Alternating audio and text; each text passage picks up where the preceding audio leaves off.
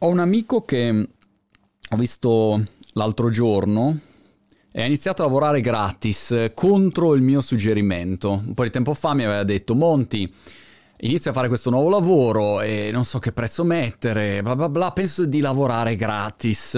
E io ho detto: non farlo, gratis finisce sempre male. Ma non perché io sia Mago Merlino, lo sanno tutti, lo sai benissimo anche tu. Come finisce quando lavori gratis? Finisce sempre male, per un motivo o per un altro. Ti trattano di merda, non ti considerano, ti vanno a aspettare, eh, tanto sei gratis, eh, sei come i tovagliolini del McDonald's, ve li ricordate? Prima che la sostenibilità fosse un argomento, che uno andava e prendeva cento chili di tovagliolini. Tanto sono gratis. Scusa, prima di continuare, hai ordinato tutto Montevagno, sì o no? Se l'hai ordinato, pensi di ordinarlo, ho due regali per te. Dagli un occhio, magari ferma il video, audiolibro letto da me e un Meet Monty dove ci incontriamo. Grazie davvero per la fiducia. Eh, che te ne butta tia. E allora lui non ha seguito il mio consiglio, ha lavorato gratis e l'ho visto e ha detto... è finita male. I told you, silly.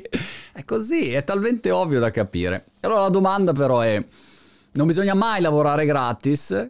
Perché eh, questa è la conclusione che alcuni traggono. Basta, lavorare gratis si fa male, il mio lavoro va pagato.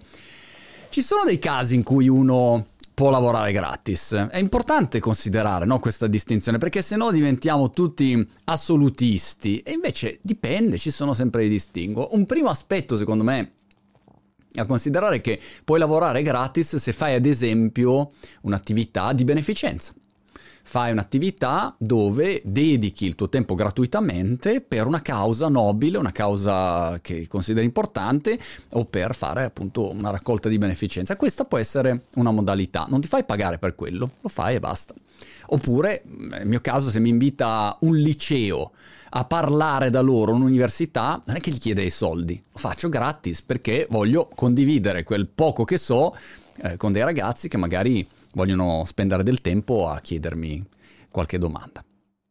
Seconda ipotesi in cui uno può lavorare gratis è se hai un ritorno che non è un ritorno economico, ma è un ritorno di divertimento o un'esperienza magari carina che fai, che ti interessa fare, o se tu fai gratis quell'attività puoi crearti magari una rete di contatti straordinaria, hai dei vantaggi non finanziari. Facciamo un esempio: se Vasco domattina mi chiamasse e dicesse: Monti, vieni a San Siro a fare uno dei tuoi discorsetti piropirosi tra Alba Chiara e Rewind, io vado al volo. Vasco, vengo al volo, anche se non mi caghi mai, che è un anno e mezzo, due anni che vorrei fare quattro chiacchiere con te e non mi consideri, sono il tuo fan numero uno di Brighton Belin, Vasco, e dammi un minimo di udienza, ma ti amo lo stesso.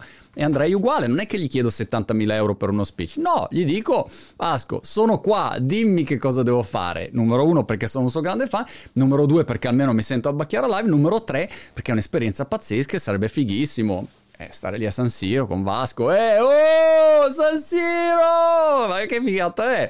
Non ha un prezzo quella cosa lì, è un'attività che decidi di fare gratuitamente perché hai degli altri vantaggi. Ok.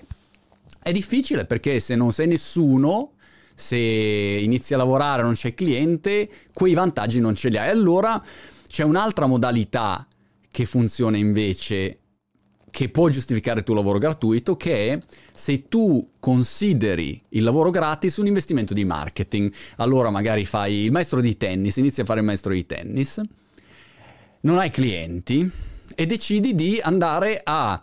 allenare gratis una certa persona, perché magari è una persona che conosce un sacco di altri potenziali tizi che vogliono imparare a giocare a tennis, o ti apre appunto delle porte e quello può catapultare la tua carriera di coach di tennis eh, clamorosamente. O magari alleni gratis uno che potenzialmente è un grande talento, che se poi diventa un grande giocatore tu sei l'allenatore grande talento. Allora lo vedi come un investimento di marketing, come se spendessi dei soldi su Facebook o su Instagram o per fare un cartellone pubblicitario.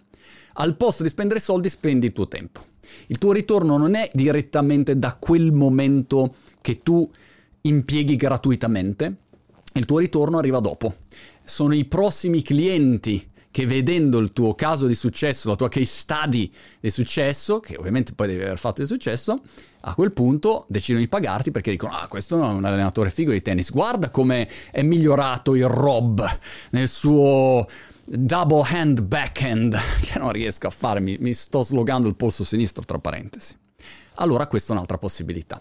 Concludendo, lavorare gratis è sempre pericoloso, teniamo presente questa premessa. Però vi ricordate il video di qualche tempo fa con la solita frasetta da Bacio Perugina che dice: o lavori gratis o lavori per molto, non lavorare mai per poco. Giusta, ma ricordiamoci, se decidiamo di lavorare gratis, facciamolo con grande consapevolezza, perché se no finisce sempre male.